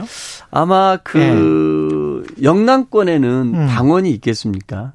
아. 없겠죠. 그쪽은 호남에만 당원들이 많겠죠. 그래서 당협위원장이 그 선임하는 대의원인 역할이 중요하다. 그렇습니다. 그런 게 있었습니다. 그리고 네. 이 당원들도 보면은 네. 예전에는 이 당원의 조건으로 무슨 당의 행사에 참여하고 음. 교육도 이수하고 이런 조건들이 있었는데 이런 건 사라져 버리고 네. 뭐 1년 동안에 6번 천 원씩 6천 원만 내면은 권리 당원을 획득하는 권한을 획득하는 게 있었습니다. 그러다 네. 보니까 네. 선거 직전에 왕창 모집했다가 음. 자기 선거 때 이런 사람들을 활용하고 음. 선거 끝나면 당원이 다 물 썰물 빠지듯이 빠져버립니다. 예. 이런 좀 폐해들이 있어서 이렇게 조항들을 만들어 놓은 것 같고요. 근데 대의원 같은 경우는 이 당 지역위원회에서 당의 행사가 있을 때, 뭐 음. 교육이 있을 때, 우리 당이 요청할 때 적극적으로 참여해 주시는 분들이 주로 대의원으로 많이 좀 또 선발이 되시거든요. 예. 근데 이제 지금에는 이런 이제 전당대회를 앞두고 이 룰을 바꾼다 그러면 굉장히 저는 혼란이 있을 거라고 봅니다. 지금은 아니겠습니다만 예. 이제는 이 전당대회가 끝나고 나서는 음. 이 당원과 권리당원 뭐 일반 국민 여론조사 등등의 비율을 음. 저는 오히려 국민들의 목소리를 많이 듣고 그러니까요. 그런 비율을 좀, 좀 늘리는 네. 그런 대대적인 좀 혁신안들을 함께 고민하고 만들어내지 않을까 싶습니다. 그, 바로 비교를 해서 약간 불쾌, 불쾌하실 수도 있습니다만은 국민의힘 같은 경우에 당원 50%뭐 일반 국민 여론조사 50% 이렇게 맞습니다. 하잖아요. 아, 저는 뭐, 부, 어, 그 비교하시는 게 저는 부끄럽지 않고요. 아니 좀 좋은 시스템이라 그러면은 네, 단순하고 좋은 것 같아요. 제가 옆에서 보기는 그냥 단순한 게 제일 심플 이스터 베스트 뭐 이런 말도 있잖아요. 네, 네. 아, 어떤 분들이 그런 네. 말씀하시더라고요. 아, 네. 우리 당원들이 네. 이 당비를 내는데 음. 우리 당원들의 비율을 확 늘려달라 이런 말씀하시는 분들도 있어요. 그러니까 대의원이 또 어떤 분이 조홍천 의원이 그러셨나 우리 프로에 나오셔가지고 1대 80인가 그렇다고 하더라고요. 대의원이 한 표, 한 표면 뭐 이게 권리당원이 뭐 한 60에서 80 정도. 그러면 네네. 이게 표의 등가성 문제, 안규백 의원 같은 경우에 이게 이런 걸 언급을 했단 말이죠. 전당대회 준비위원장이. 네네네. 표의 등가성 문제를. 이거는 좀 고쳐야 되지 않을까요? 네, 저는 뭐 맞는 말씀이라 생각하고요. 음, 근데 이제 그 전당대회 전에 고치느냐 후에 고치느냐 해서 뭐 굉장히 전에 고치려고 하면 상당히 혼란이 있을 수 있는데 음. 당내에서 쉽게 의견이 모아진다라 그러면 저는 문제가 없다고 생각합니다. 예. 근데 이게 갈등으로 비화될 수 있다라면은 전당대를 치른 이후에 시간을 갖고 하는 게 좀 필요하지 않나 생각이 들고요. 음. 저는 국민의힘이 50대 50이라고 말씀하시지 않았습니까? 예. 우리 정당을 운영하는데 우리 국민 세금이 어마어마하게 들어갑니다. 음. 당비보다 훨씬 더 많은 수백억이 들어갑니다. 저는 그런 의미에서 국민의 목소리를 더 크게 반영하는 것, 음. 당연히 필요한 조치라고 생각합니다. 예. 그리고 이광재 의원이 그냥 어떤 각 개파 또는 뭐 지금 논란을 빚고 있는 당사자들로 생각되어지는 사람들, 이재명, 홍영표, 전해철 다 나오지 말아라. 예. 이런 뭐 일종의 해결책, 그 다음에 세대 교체론 이야기도 나오고 있고. 어떻게 생각하십니까 이런 것들? 저는 아까도 말씀드렸습니다만 음. 이번 전당대회에서 혁신안을 놓고 경쟁을 해야지 이 패배는 눈 감아버리고 개파 싸움을 한다 그러면은 더불어민주당은 더 국민에게 멀어지게 될 것입니다. 음. 저는 그 국민의힘에서 아까 배울 건 배워야 된다 생각 네. 말씀드렸는데 대구에서요 이준석 대표가 그때 후보 시절이었는데 탄핵은 정달했 정당했다는 발언을 했습니다. 예. 대구에서 박근혜 탄핵은 정당했다는 말을 하면서도 당 대표 후보가 됐거든요. 음. 그러니까 뭔가 우리 당의 부족한 부분들에 대해서 정말 철저하게 아플 정도로 국민들께 내놓고 음. 그런 것들을 정말 이겨내기 위한 우리 당의 쇄신책들이 논의되고 혁신하기 위한 당대표 선거가 돼야 된다라고 생각합니다. 그러면 혁신을 가지고 나오면 네. 누구든 나올 수 있습니까? 이재명까지 포함해서? 저는 이제 그런 말에서 이런 말씀 한번 드려보고 예. 싶습니다. 세수를 세부대에 부어야 된다는 말이 있잖아요. 아, 세수는 세부대에 부어야 된다. 근데 만약에 예. 그 좋은 혁신안들을 당내 많은 논의를 통해 가지고 토론을 통해서 만들어냈습니다. 음. 근데 그거를 이재명 후보나 무슨 지금의 충 친문의 대표 주자나 음. 586의 대표 주자가 얘기한다라 그러면은 예. 그 혁신안보다는 여전히 저당은 변화를 두려워하는 정당 이라고 국민들께 비치지 않겠습니까? 그런데 그런 혁신안들을 어. 정말 새로운 젊은 세대들이 등장해서 이렇게 한번 우리 당을 바꿔보겠다고 얘기한다라 그러면은 음. 국민들에게 다가가는 파급력이 확 다를 거라고 생각합니다. 강명호 의원님도 지금 젊은 축에 속하신 7080에 태어난 분인데 네. 아, 도전하세요? 어, 그 역사적인 예. 사명이 맡겨진다면 예. 또 피할 수는 없을 것 같고요. 음. 어, 되게 진지하게 여러 의원님들의 말씀 경청하고 어, 고심하고 있다는 말씀 드리겠습니다. 그 한 사람의 리더보다는 차라리 그냥 통합형 집단 지도 체제 재선 의원들이 이런 제안을 한 것 같은데 의원님도 재선 의원이시고 네. 어떻게 생각하십니까 이 문제? 어 이게 그 한 사람의 대표 밑에 음. 최고위원들이 있고 음. 대표가 다 모든 걸 결정하는 그런 지도 체제도 있고요. 예. 이게 이제 순수 집단 지도 체제가 되어서 음. 서로 이렇게 그 합의제 비슷하게 운영되는 방식도 있을 것입니다. 근데 예. 이제 지금 우리 당에 필요한 것은 당내 다양한 목소리가 분출되는 게 필요하지 않나 싶습니다. 그래서 어 이런 한 번에 좀 다 같이 뽑아서 1등이 대표가 되고 대표 최고위원이 되고 음. 2, 3, 4등이 최고위원이 되어 가지고 당내 다양한 목소리가 나오는 게 지금 우리 당이 처해 있는 처지에서는 더 바람, 바람직한 거 아닌가 싶거든요. 예. 저희가 여당이었다라면은 대표 한 사람 중심으로 일사불란하게 청와대 호흡을 맞춰서 가는 게 필요했겠습니다만 지금은 야당입니다. 다양한 목소리가 나와야 되고 그러기 위해서 다양한 국민의 목소리가 반영되는 지도부가 필요한데 음. 지금은 좀 그런 게 필요하지 않느냐. 많은 논쟁들이 있습니다만 예. 제가 봐서는 이런 순수 집단 지도 체제가 더 바람직한 거 아니냐. 통합형으로 가는 게 바람직하지 않나 음. 생각합니다. 그리고 마지막으로 검찰이 지금 백운규 전 산업자원부 장관 구속영장 청구를 했는데 이거 어떻게 보십니까? 이 사안 자체를? 어, 검찰이 구속영장을 청구했다라는 것은 뭐 청구할 만한 사연 사연이 있겠죠. 있겠죠. 예, 있을 있겠죠. 텐데 예. 어, 저는 모르겠습니다. 이게 그 뭐 정권이 바뀌자마자 그 윤 대통령이 당선자 시절에 뭐 정치 보복 뭐 당연히 해야죠. 뭐 이런 식으로 적폐청산해야죠. 음. 수사해야죠. 이런 말을 하면서 정치보복을 선언하지 않았습니까? 이런 것들에 의해서 그냥 무조건 구속영장 청구하고 기소하고 보자라는 식인 것인지 정말로 뭔가 불법 행위가 명확해서 음. 하려고 하는 것인지는 모르겠습니다만 대다수 국민들이 볼 수, 봤을 때는 정권이 바뀌자마자 전 정부의 장관에게 구속영장을 청구한다라는 것은 싹 좋게 보지 않을 것 같고요. 이런 것이 정말 정치 보복으로 이어지는 행태로 어, 안 됐으면 좋겠다 이런 말씀을 드립니다. 예. 강병원의 정치 백신 더불어민주당 강병원 의원이었습니다. 고맙습니다. 예. 고맙습니다. 공정, 공익, 그리고 균형. 한 발짝 더 들어간다. 세상에 이익이 되는 방송. 최경영의 최강 시사.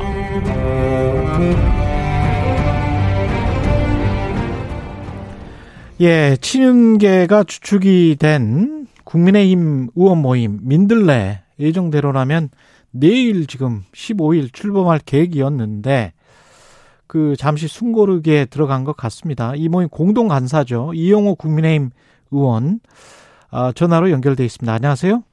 예, 안녕하세요. 예, SNS를 통해서 이제 페이스북 보니까 아쉬움을 드러내기도 하셨습니다. 6월 12일에.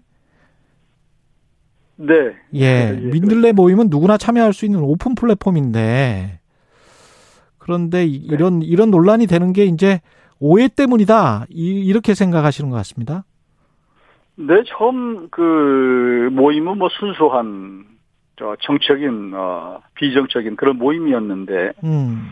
어, 우리 당내에서 또, 어, 또 일부에서 오해를 한 측면이 있습니다. 물론 이제 우리 쪽도 오해를, 어, 자초한 측면이 있지요. 예. 이 모임 자체가 마치 무슨 당, 청, 대, 에, 협의체처럼 운영될 것처럼 첫 보도가 나갔고. 예.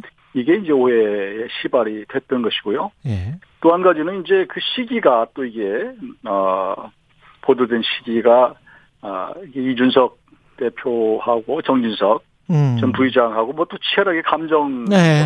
설전하는 상황이었고 또 한편으로 강을 건너가 보면 야당에서는 또 개파 해체 뭐 이런 거 가지고 지금 뭐 논란이 많은데 예. 이런 시점에서 새로운 모임이 이렇게 뜬다 그러니까 음. 아, 예민하게들 반응했던 것 같습니다.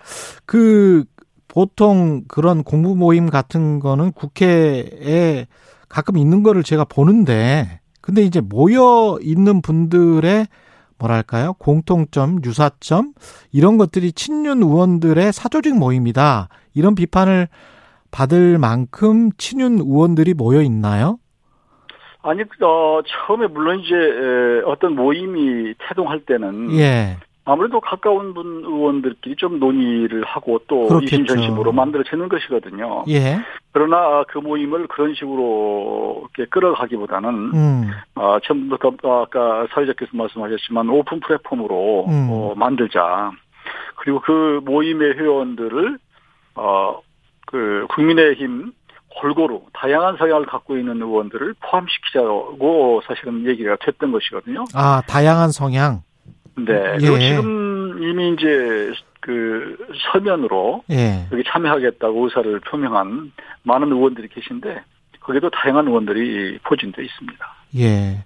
근데 이영호 의원님도 이제 인수위에 참여하셨고 장재현 의원도 처음에는 참여한다고 해서 그래서 이제 네. 언론 네.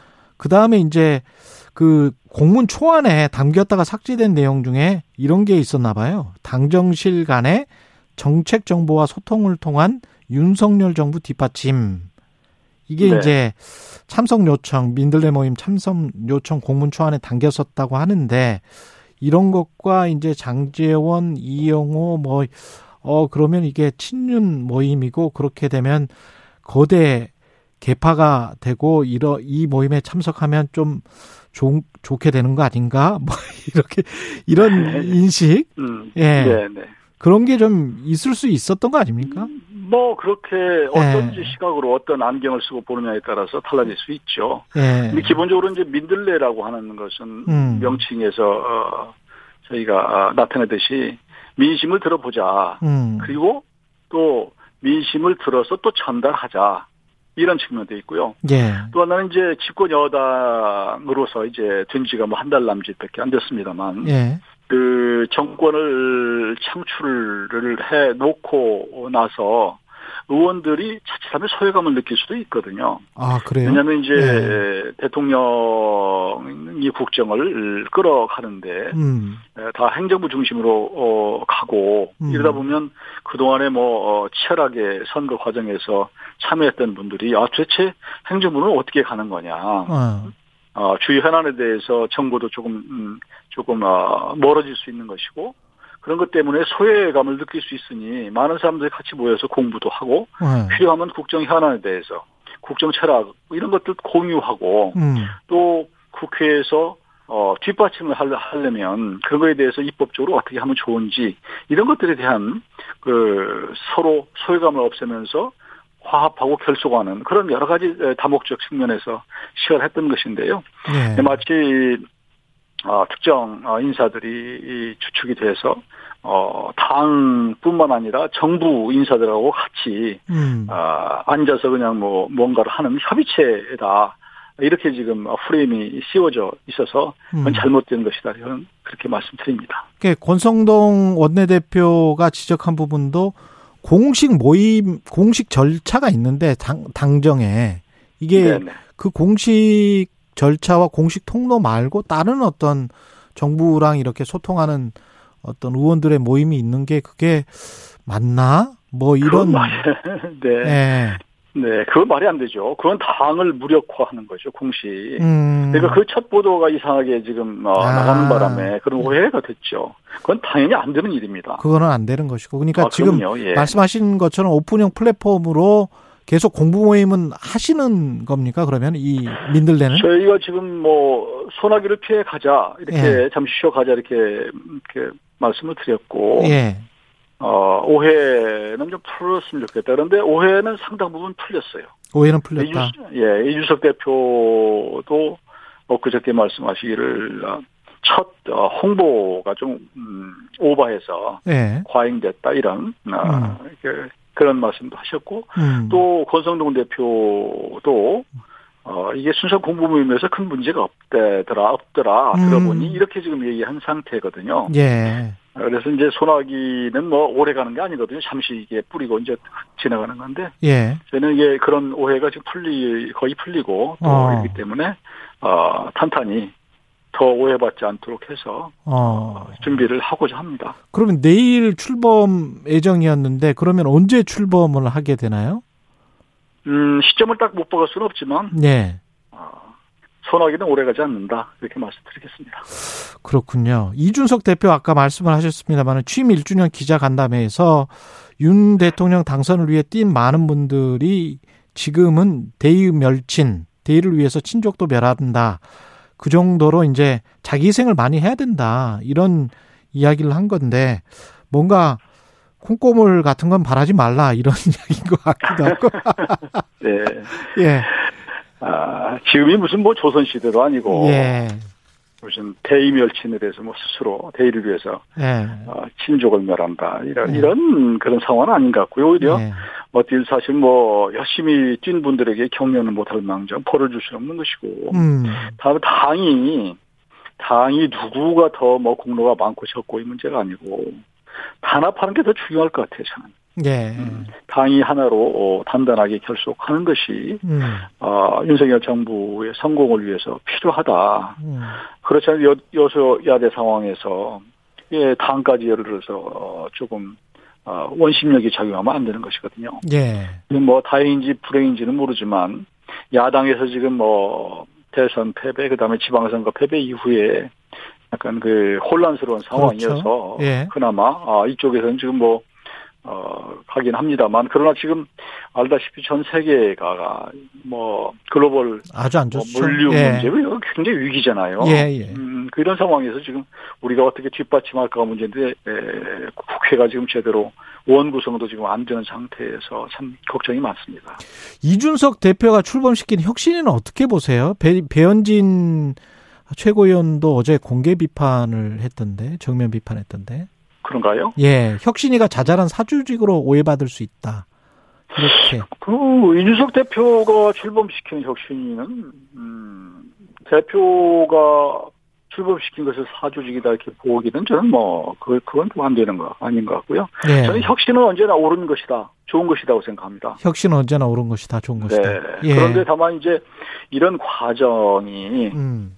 어, 또 혁신의 과정이 당내 공론화가 어느 정도 공감대가 이루어진 상태에서 가야 되는 것이 필요하고 예. 그래야지 혁신의 결과가 정당성이 있고 힘도 붙는 것이 아닌가 이렇게 봅니다. 예. 그 다른 정치 현안 한 가지만 그 어제 박지원 전 국정원장이 최강 시사 출연해서 윤석열 정부 인사 특히 동서 갈등을 풀지 못한 인사다. 호남 출신 좀 아쉽다. 뭐 호남에 지역구를 두셨단 말이죠, 의원님도. 예, 예. 어떻게 들으셨는지. 저도 첫 인사에서 호남이 소외됐다고 하는 아, 박지원 전 원장의 지적에 대해서 어, 동의합니다. 음. 어, 뭐 조금 세심하게 배려 못한 것은 뭐 잘못됐다고 생각을 하고요. 예. 아, 그렇지만 윤 대통령이 지난 대선 과정에서 그 호남 인사나 예산 이런 거에 대해서 어, 절대로 홀 데가 없을 것이다 이렇게 약속을 한 바가 있습니다. 예. 어, 윤 대통령 스타일이 약속을 지키는 분이고 음. 또 얼마 전에 그 여성이 예, 내각에 예, 예, 부족하다는 지적을 했잖아요. 예, 바로 두 명이 그러니까 즉각 예. 시행을 해서 이게 하는 걸 보면 음. 그런 다음 음, 인사에서는 호남에 대한 배려가 상당히 있, 있다. 음. 아, 있을 것이다라고 보고 음. 또한 가지는 윤석열 정부가 성공을 하려면 음. 절대 통합하지 않으면 어렵습니다. 이거 통합은 여기까지 어, 전제거든요. 예. 이게 뭐 선택의 문제가 아니다. 이용호 국민의힘 의원이었습니다. 고맙습니다. 네, 고맙습니다.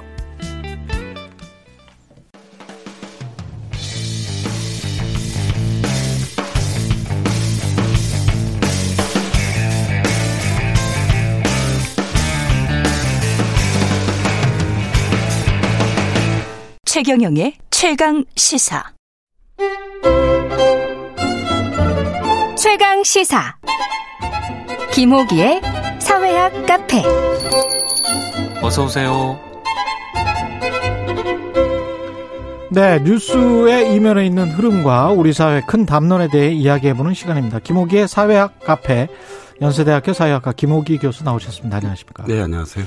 예, 오늘은 난 알아요. 뭐, 이 세대, X세대, 그, 낀 세대, 40대. 저는 X세대인데 40대는 아니라서. 예. 예. 사... 저는 끼, 끼고 끼었네. 예. 그러니까 40대를 예. 오늘 주제로 예. 삼은 이유는 이제 두 가지인데요. 예. 하나는, 그러니까 지난 몇 년 정치권을 포함해서 특히 대선 이후 세대 교체가 계속 토론돼 왔습니다. 예. 그래서 어, 이 우리나라 이제 세대하면 가장 먼저 떠올리는 세대가 이 그 86세대. 86세대. 예, 옛날엔 386 세대라고 그랬고 이제 예. 나이가 들어서 586, 586 세대가 됐죠. 그리고 또 다른 한 세대가 MZ 세대잖아요. MZ 세대. 예, 그러니까 2030 세대들인데요. 예. 그러니까 40대들이 좀 상대적으로 좀 약간 관심을 적게 받은 그런 세대라서 예. 한번 40대를 한번 얘기해 보고 싶었고요. 예.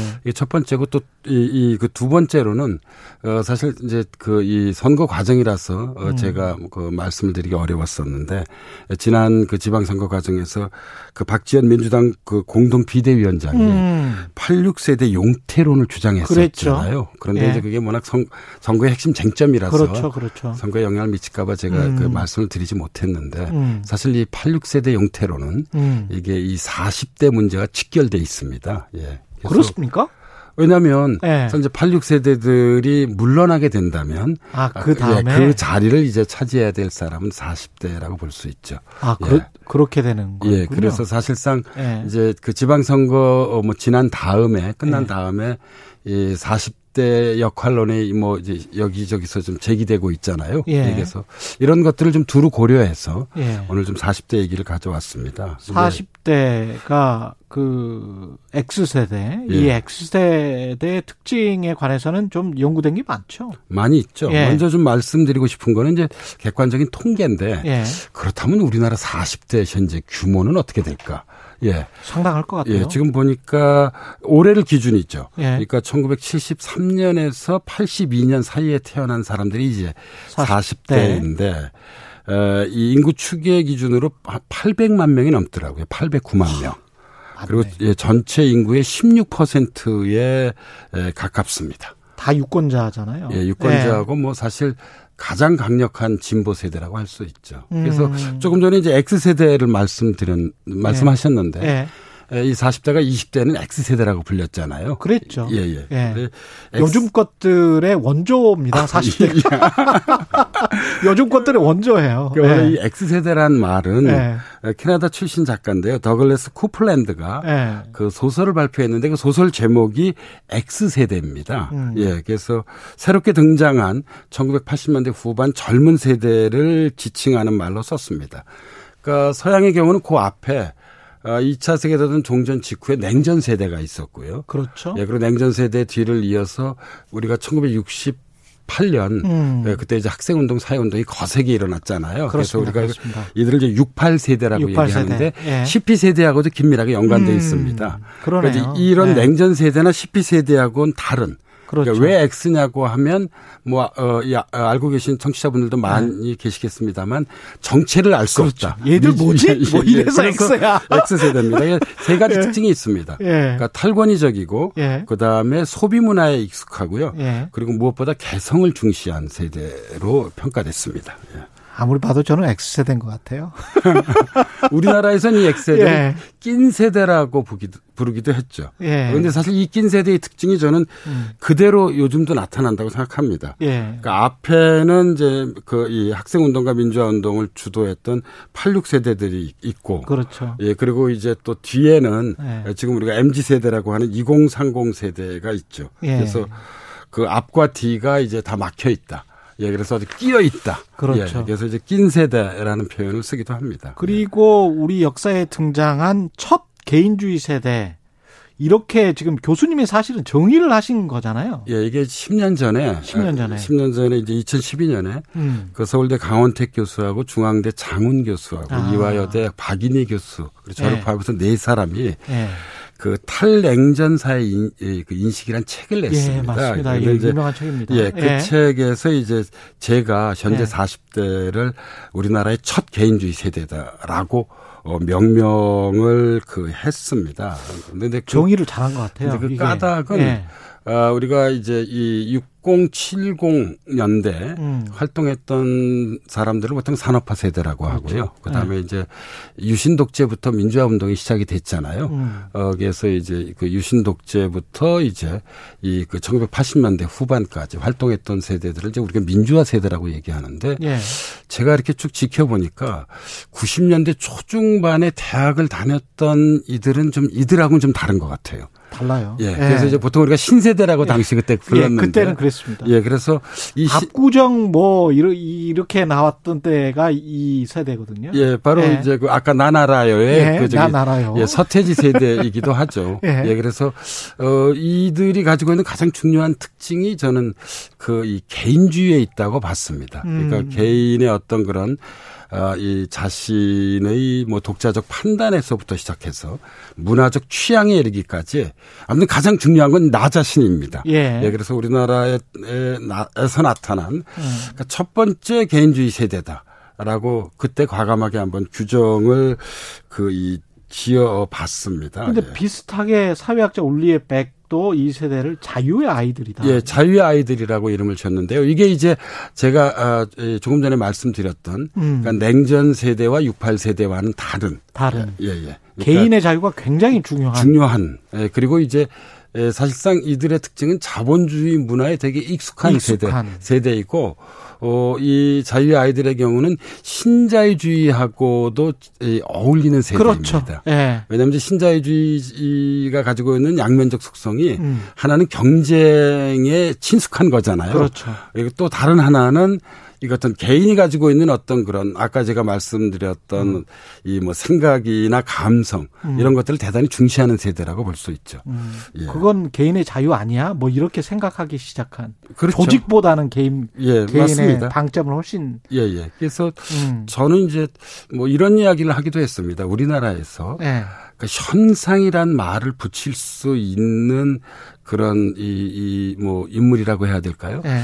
이런 이, 이 사람들은 그렇게 많지 않은 것 같아요. 제 기억에 하면 노무현 현상. 그렇죠. 그건 현상이었죠. 분명. 그렇죠. 현상이죠. 예, 예. 그리고 네. 안철수 현상. 이것도 분명히 현상이었습니다. 그렇습니다. 예, 예, 예. 예. 예. 우리가 뭐 아무에게나 사실 이게 현상이라는 말을 붙이지 않거든요. 그렇죠, 그렇죠. 세 번째 사례가 있다고 한다면 저는 그게 서태지 현상이라고 생각합니다. 예. 예. 왜냐하면 90년대 초반 사실 서태지라고 하는 개인이 중요한 것이 아니라 음. 서태지로 상징되는 그러니까 한 개인이 가지고 있는 감성과 자유를 중시하는 그렇죠. 우리나라의 그런 세대가 이제 막 우리 역사에 등장한 것이죠. 아. 예, 이게 지금 현재 40대의 저는 역사적 기원이라고 좀 어, 보고 있습니다. 그래서 당시를 도, 우리가 돌이켜 보면 어. 지구적으로는 탈냉전이었어요. 그렇죠. 분위기가 이그 이전에 음. 냉전 시대하고는 아주 달랐고 그리고 국내적으로도 민주화 시대가 막 열렸고 음. 사실 경제적 풍요가 외환위기 이전까지는 상당히 좋았던 네. 어떤 그런 시기였죠. 예. 그래서 바로 이 시기에 이제 이들이 나 타났는데 음. 좀뭐 비극이라고 해야 될까요? 이들이 이제 바로 외환위기에 의해서 직접적으로 희생된 세대이죠. 남자들 같은 경우에 한 7, 4년생들 정도부터 예, 이제 타격을 예, 크게 입었죠. 예, 군대 맞, 갔다 와서. 예, 맞습니다. 그래서 예. 대학을 졸업했는데 예. 그 취업난 때문에 음. 어이 대단히 어려움을 겪었고요. 음. 어이 우리나라에서 청년 실업이 문제되기 시작한 데가 바로 이때입니다. 음. 그래서 어 뭐 이런 이야기를 하시는 분들이 있어요. 왜 40대가 그토록 진보적인가? 전 두 가지가 중요하다고 봅니다. 예. 하나는 원래 이 개인주의라고 하는 것은 보수보다 진보에 친화적입니다. 예. 그 까닭은 개인주의에 가장 가까운 친구가 자유주의잖아요. 그렇죠. 예, 미국의 리버럴들을 보세요. 그렇습니다. 예, 그렇습니다. 예, 보수 보수적이라기보다는 진보적이에요. 이게 예. 하나 있고 또 다른 음. 하나는 한국적 특수성인데 음. 외환위기가 어떤 그런 이들의 삶에서 어, 이 매우 중요한 트라우마가 됐습니다. 그렇습니다. 예. 근데 이제 예. 누가 그럼 외환위기를 일으켰느냐? 예. 그건 바로 보수적인 정부가 외환위기 책임이 있다고 보는 것입니다. 아 그런 세대 경험이 예 그래서 본인들 제가 사회 진출할 때 그 즈음에 나타나 그렇죠 예예 예. 그래서 예이뭐이뭐 뭐 진보가 무능할 수도 있고 보수가 무능할 수도 있는데 예. 우리나라에서 이 보수가 무능하다고 생각하는 가장 예. 제가 보기에 강력한 세대가 바로 이 40대입니다 왜냐하면 예. 실질적으로 자기 삶이 직접적으로 영향을 그렇죠 예이 그 받았기 때문입니다 예, 예. 그러면 예. 그이 이 사람들이 40대가 됐고요. 40대 중후반까지 됐단 말이죠. 네, 예. 이 사람들은 보수화가 안 됩니까? 어, 저는 그건 지금 지켜봐야 될 것 같아요. 왜냐하면 우리가 86세대가 이제 한국에서 대표적인 진보 세대였잖아요. 예. 어, 그런데 지금 뭐 50대 중후반 분들 보면 많이, 많이 보수화됐습니다. 이건 예. 이제 저희 사회학에서는 연령 효과라고 그러거든요. 아. 나이가 들면 자연스럽게 보수화될 수밖에 없다. 예. 예. 이, 그, 그래서 어. 뭐 그런 맥락에서 볼 때는 어, 지금 이 40대도, 어, 그니까 이 X세대도 언젠가는 보수화될 거라고 볼 수도 있고 음. 또 다른 측면에선 외국의 경험들을 보면은요. 예, 현재 뭐, 어, 이, 이 서구 여러 나라나 이웃 같은 경우 보면 가장 진보적인 사람들이 50대, 60대들이잖아요. 아.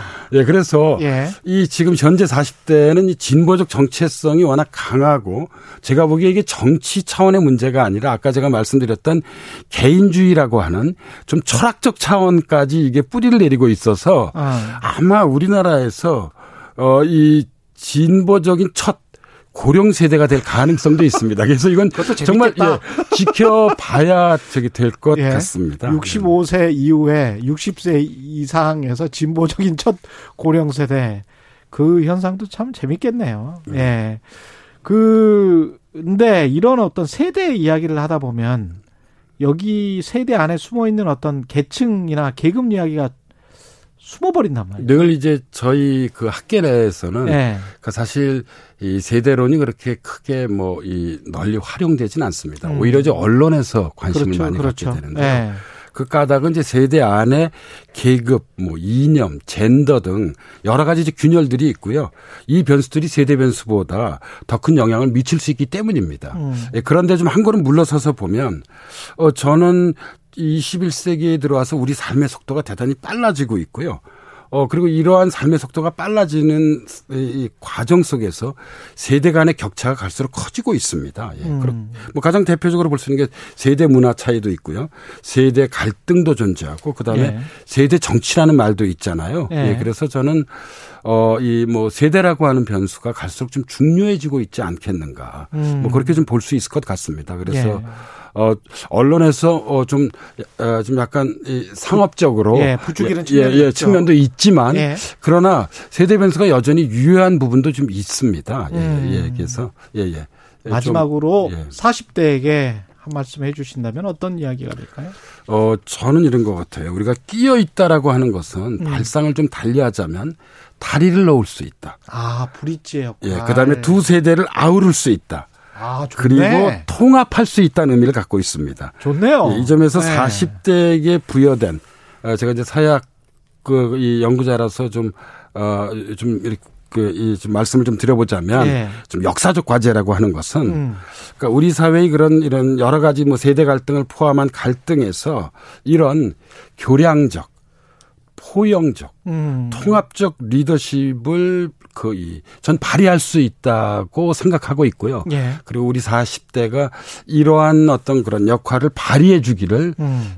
기대하고 싶습니다. 사실 586 세대와 예. 지금 MZ 세대를 모두 다 아우를 수 있는 예. 그 다리를 지을 그렇죠. 수 있는 통합할 수 있는 예.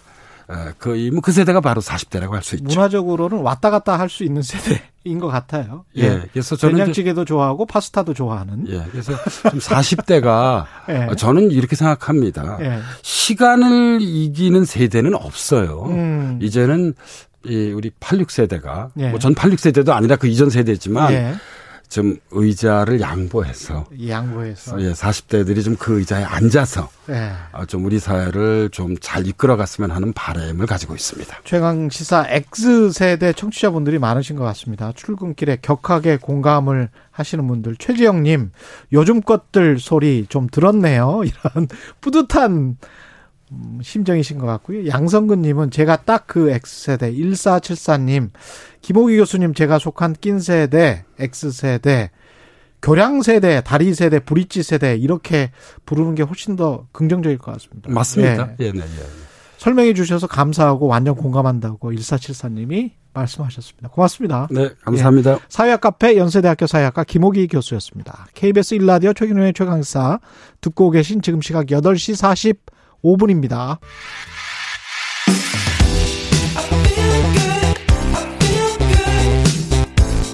세상에 이익이 되는 방송 최경영의 최강 시사 네 러시아 우크라이나 전쟁 언제 끝납니까 이거? 예, 길어지면서 세계 각국의 소비자 물가 끝없이 오르고 있고요. 하반기 전기요금, 가스요금 인상까지 예고돼 있습니다. 소비자 특히 취약계층이 문제고요. 민생을 위해서 어떤 조치와 대책들 필요한지 안진걸 민생경제 연구소장 전화로 연결돼 있습니다. 안녕하세요, 소장님. 네, 안녕하세요.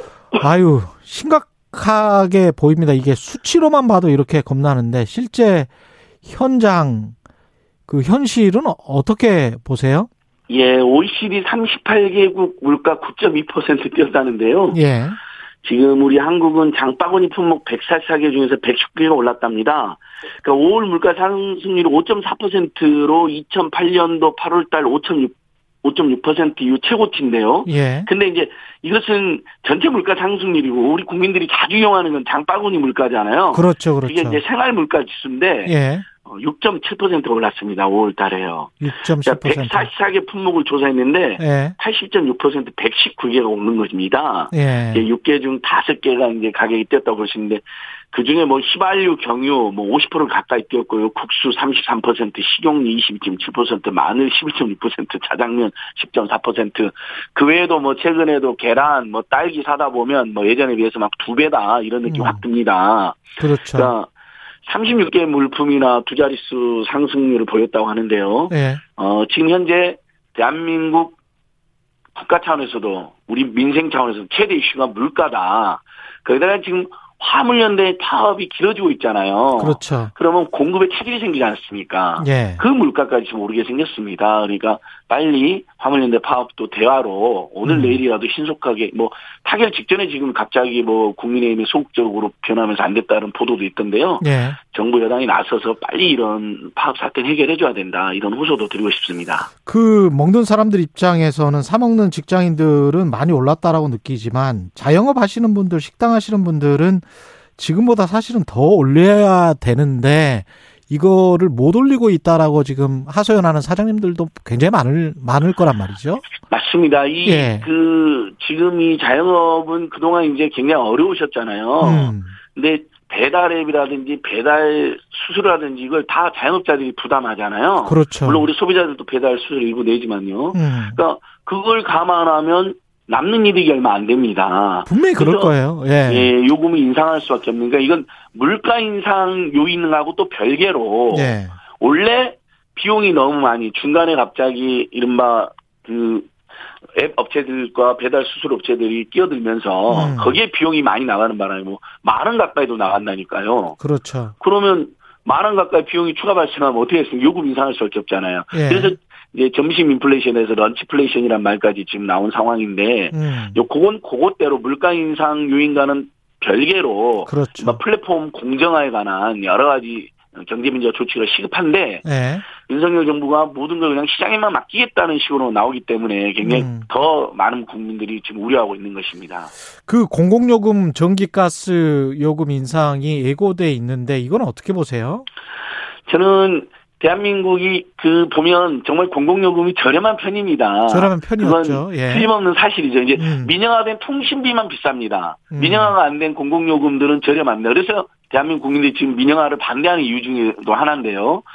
근데 어, 문재인 정부에서는 최대한 어쨌든 코로나라는 어려움 국면이기 때문에 억제를 했는데 정부가 바뀌자마자 그냥 이것도 역시 이제 적자를 감수하는 건 옳지 않다. 그냥 내버려 두겠다. 자유를 맡기겠다는 식으로 나오고 있는데요. 음. 그게 지금 상황에서 물가 인상률이 5.4% 그다음에 생활 물가가 6.7%가 오른 상황에서 바람직할까요? 저는 그래 물지 않을 수 없습니다. 만약 지금 어 전기요금과 가스요금이 지금 이제 곧 오를 전망인데요. 한 음. 3% 정도. 이렇게 되면 지금 물가 상승률이 6%를 넘어가게 됩니다. 네. 저는 정부가 어 일면 공공 서비스 기관이 적자가 지금 많이 발생하고 있는 것에 대해서 국민들께 양해를 구하고 언젠가 올려야 된다라는 거에 공감할 수 있지만 음. 지금 세계적인 인플레이션 그다음에 우리 국내 물가도 이렇게 많이 뛰고 있는 상황에서는 예를 들면 올해 이제 코로나 이제 극복해서 조금 국민들도 경제적 그 개선이 체감되고 있는 상황인데 음. 물가 지금 폭탄을 맞는 상황인데 어, 올해 정도까지만이라도 억제를 하는 정책을 펼치는 게 현명한 게 아닌가 이렇게 권유드려 봅니다. 지금 말씀하신 것처럼 적자 폭이 굉장히 크기 때문에 뭐 20조 이야기도 나오고 있고 하네 적자가 그래서 그런 것들은 어차피 또 나중에 국민들에게 부담이 되는데 올리는 게 맞지 않느냐 뭐 이렇게 이야기를 하는 측 그다음에 이제 국민의힘 쪽에서는 탈원전 문재인 정부의 탈원전 때문에 전기가스 요금이 이렇게 올라갈 수밖에 없는 것이다 이렇게 지금 주장을 하잖아요. 그 탈원전은 팩트 체크 여러 번 됐잖아요. 예. 우리 최강시사뿐만 아니라 예. 사실 문재인 정부에서 원전 개발 비중이 오히려 늘어나고 있지 않습니까? 미래에 음. 줄어든다는 거였잖아요. 예. 그러니까 탈원전 때문에 전기요금이 상승했다는 팩트가 아닌 것으로 여러 번 체크가 됐습니다. 예. 근데 다만 그 말은 일리가 있죠. 지금 억제하면 적자가 늘어날 것이고 어차피 국민 세금으로 나중에 메울 거다라는 이야기는 예. 일리 있는데 예.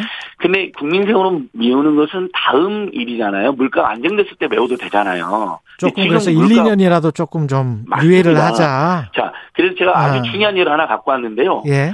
독일에서요. 음. 이 코로나 때문에 국민들이 너무 어려웠고 그 다음에 유가 폭등 때문에 너무 그 기름값 부담이 크니까 독일이 음. 지금 6월에서 8월까지 세 달 동안 어떤 정책을 펼치고 있냐면요. 예. 9유로 우리나라 돈으로 12,000원입니다. 예. 12,000원으로 패스를 발행합니다. 국민들에게 독일 국민들에게. 그렇죠. 그러면 6월에서 8월 동안 세 달 동안 무려 예. 버스, 지하철, 트램까지 그걸 그 쿠폰만 있으면 무료로 이용할 수가 있는 거죠. 제가 오프닝에서 한번 이야기했어요, 그거. 예, 예. 그러니까 그, 이 사례가 지금 이제, 그 다음 미국의 대중교통들도 지금 예. 요금을 20, 30% 할인해 주고 있거든요. 예. 그러면 독일은 그러면 이렇게 해주면 독일 대중교통도 적자가 되잖아요. 예. 독일 정부도 그걸 고민했습니다. 음. 근데 먼저 어쨌든 국민들을 생각해서 어, 물가 상승이라든지 기름값 상승 국면에서 그걸 직접 정부가 강제로 민간 시장에 요금을 인하할 수가 없, 기 때문에 그렇지. 정부가 통제 가능하고 개입 가능한 공공 서비스 분야를 대폭 인하해 줌으로써 물가 상승의 충격을 완화시켜 주고 당연히 그럼 독일 대중교통도 적자가 늘어났잖아요. 음. 독일 정부도 그거에 대비해서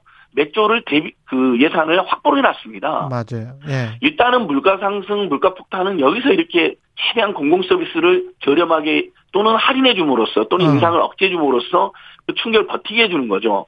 근데 그러면 당연히 저는 대한민국 정부에도 지금 묻고 싶은 게 좋다. 어. 만약에 공공요금이 불가피해 전기와 가스요금이 오른다. 어. 그러면 대중교통 요금이라도 예를 들면 독일이나 미국이 이런 펼치는 정책이라도 과감하게 해주면 지금 기름값 때문에 직장인들이나 일반 시민들 굉장히 스트레스가 큰데 음. 이렇게 되면 기름값이 무서워서라도 그걸 피하기 위해서라도 대중교통으로 많이 오지 않겠습니까? 그렇죠. 네. 그러면 유류값 인상의 고통도 벗어나고 네. 거기에다가 예를 들면 방금 전에 말한 6.7%의 어, 생활물가 지수가 올라가지고 집집마다 예를 들면 한 달에 10만 원 안팎의 비용이 추가 들었다. 네. 근데 그걸 대중교통비하고 그다음 지금 1년에 4조 안팎의 엄청난 영업이 들어오는 통신 3사의 요금을 대폭 인하를 유도해 가지고 음. 통신 서비스하고 대중교통 서비스의 요금이 만약에 집집마다 10만 원 안팎이 줄어들었다. 음. 그러면 물가 상승의 고통이 상쇄가 되잖아요.